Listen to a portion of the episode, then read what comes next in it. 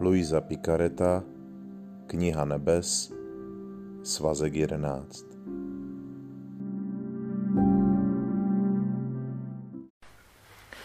Dvacátého 8. srpna 1912 Láska proměňuje duši v Boha, ale láska, která je oživována a sycena boží vůli.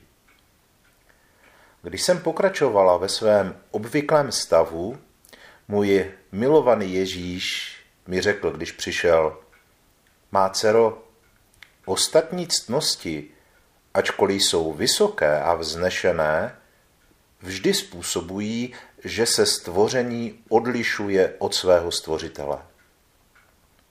Pouze láska proměňuje duši v Boha. Nikdo však nemůže dát pravou lásku, pokud láska nedostane život a pokrm z mé vůle. Proto je to má vůle, která ve spojení s láskou tvoří pravou proměnu ve mne. Tato duše je v neustálém kontaktu s mou silou, svatostí a vším, co jsem. Proto lze říci, že je mým druhým já. Pro takovou duši je vše vzácné a vše je svatost. Lze říci, že i její dech nebo kontakt se zemí, po které šlape, je vzácný a svatý, protože to není nic jiného než účinky mé vůle. Pak dodal, ach, kdyby všichni poznali mou lásku a mou vůli, přestali by se spoléhat sami na sebe a ještě více na druhé. Lidská podpora by skončila. O jak by je mnozí považovali za bezvýznamné a bolestné a nepohodlné. Všichni by se spoléhali jen na mou lásku, která je nejčistší duch a obsahuje, neobsahuje hmotu, takže by se cítili pohodlně opření o mě a přijali by účinky, které chtějí. Má dcero, láska chce najít duše, které jsou všeho zbavené. Jinak nemohou nosit šat lásky. Stalo by se to jako s člověkem, který by si chtěl obléci oblek, ale ten by byl vycpaný, takže by se do něho nevešel. Pokusí se do rukávu strčit ruku, ale zjistí, že je zablokovaný. Takže ten chudák ho musí buď odložit, nebo udělat na druhé špatný dojem. Stejně tak, když chce láska obléci duši sama sebou, nenajde-li duši zcela vyprázdněnou, z hořkostí se stáhne. Král Herodes je obdivuhodný příklad člověka, z kterého si můžeme vzít dobré poučení. Protože v mnoha směrech se chováme podobně jako on. Herodes patřil mezi nejmocnější a nejúspěšnější krále v Izraeli. Byl to on, kdo do, vlastně dokončil chrám, který se stavil celá desetiletí, ne staletí po zničení Jeruzaléma.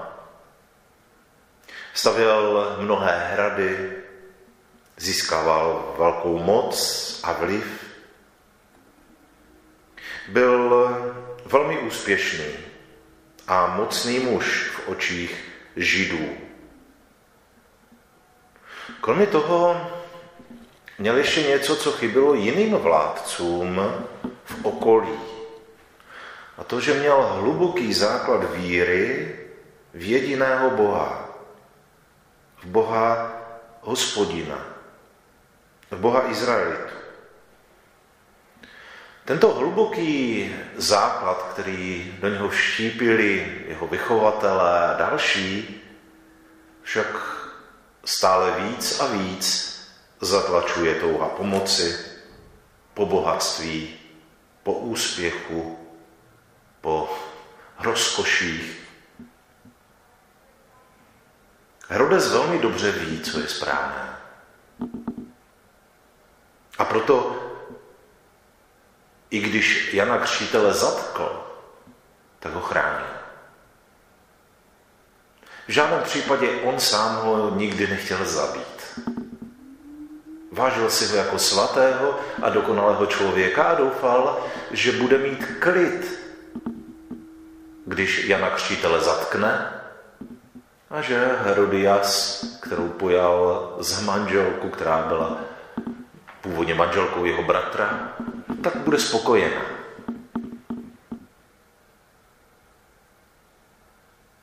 Trošku naivně si myslel, že eh, bude mít klid. Herodias nebyla spokojená. Dokud existoval někdo, kdo jasně ukazoval na pravdu, tak spokojená nebyla. Neměla však moc, aby nějakým způsobem Jana zprovodila ze světa. Tak umně využila naskytlé možnosti a vlastně nechala popravit Jana Křtitele. Herodes však Jana chránil. Byl celý nesvůj, když mu naslouchal, ale přesto mu rád naslouchal. Protože Jan hovořil pravdu. A Herodes to věděl. Přesto však odmítá opustit to, co mu přijetí plné pravdy brání.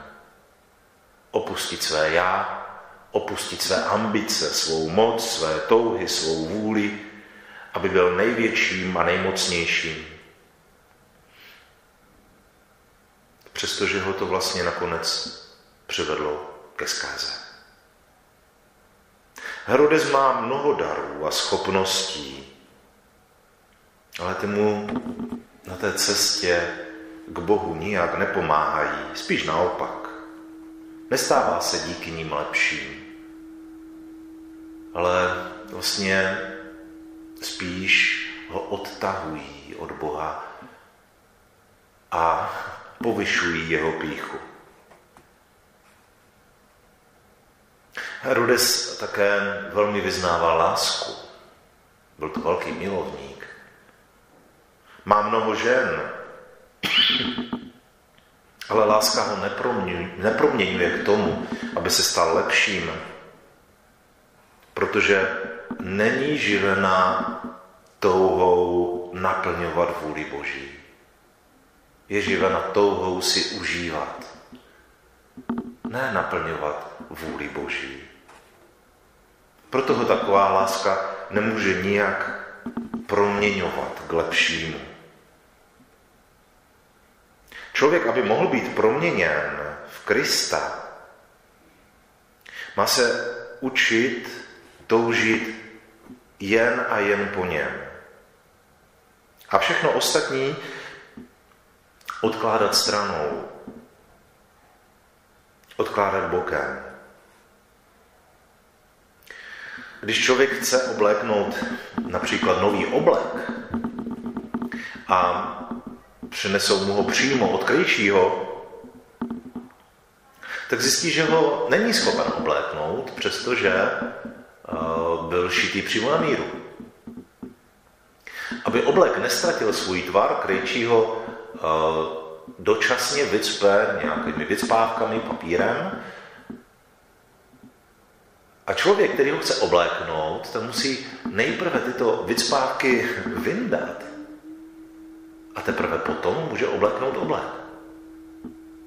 Pokud by to neudělal, tak by buď ten oblek vůbec neoblekl, anebo by to oblékl, ale byl by k smíchu všem ostatním, kdyby tam ty vycpávky zůstaly.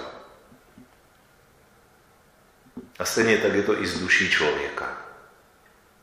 Jestliže nevyndá všechny ty vycpávky svého já, nemůže být oblečena v Krista. Nemůže Kristus plně vstoupit se svou láskou do takové duše. A tak smutný odchází. Stejně tak, jako člověk, který se marně snaží obléci svůj nový oblek, a zapomene nebo nechce vyndat tyto vycpávky, tak takový oblek odloží, protože je mu vlastně k ničemu. Tak se může stát i s námi. Že přes veškerou svoji snahu a úsilí být dobrými křesťany jsme prakticky pro Boha nepoužitelní. Protože Bůh k nám přichází se svou láskou, která se chce do nás obléknout, ale nachází plnou různých nesmyslných vycpávek našeho já, které odmítáme vyndat a tím pádem odchází od nás a nechává nás opuštěné. Když ale najde duši, která je zcela vlastně jakoby uvolněná od všeho svého já, od svých ambicí, od svých plánů, od svých představ, od svých názorů, od svých postojů. A zcela otevřená pro Ježíše, tak jako člověk obléká z radostí nový oblek, který mu padne na míru, tak Kristus obléká tohoto člověka a stává se vnitřní láskou v jeho vlastním srdci. Kež nám tedy král Herodes je dobrým příkladem toho, jak může skončit vlastně i věřící člověk, který nedokázal odstranit ty vycpávky ze své duše a končí smutně, odsouzený nejenom Bohem, ale vlastně i celým společenstvím lidí.